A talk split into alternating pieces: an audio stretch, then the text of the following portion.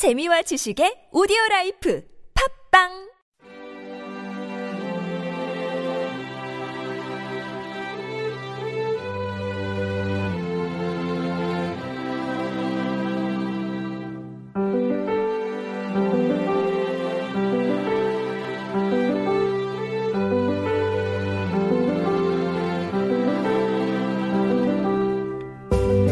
the castle, the witches saw the mark on Dorothy's face and her silver shoes. She was afraid. Then she thought, I cannot hurt her, but she does not know about the magic. I can make her my servant.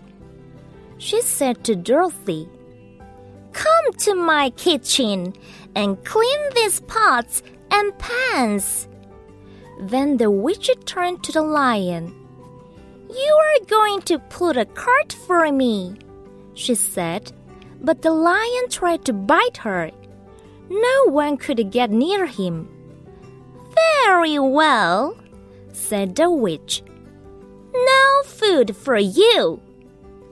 But Dorothy took food to the lion at night while the witch slept.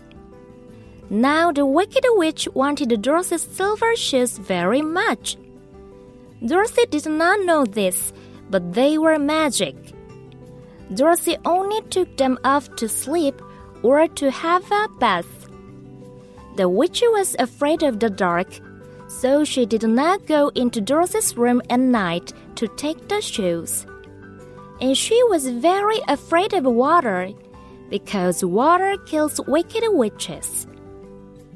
One day, Dorothy caught her foot on something, and one of the silver shoes came off.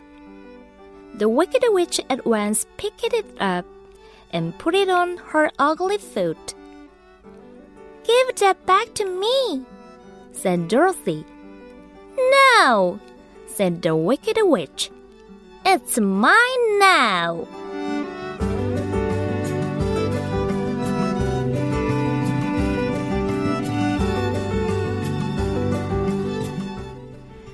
성에서 마녀는 도로시의 얼굴에 있는 키스 자국과 은빛 구두를 보고 겁이 났다.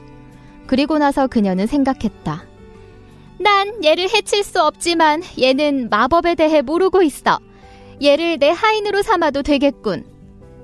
그녀는 도로시에게 말했다. 내 부엌으로 와서 이 단지들과 팬들을 닦아라.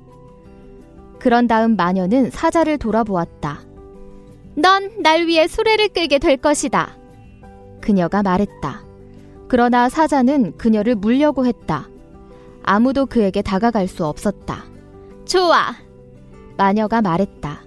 너에게 음식은 없다.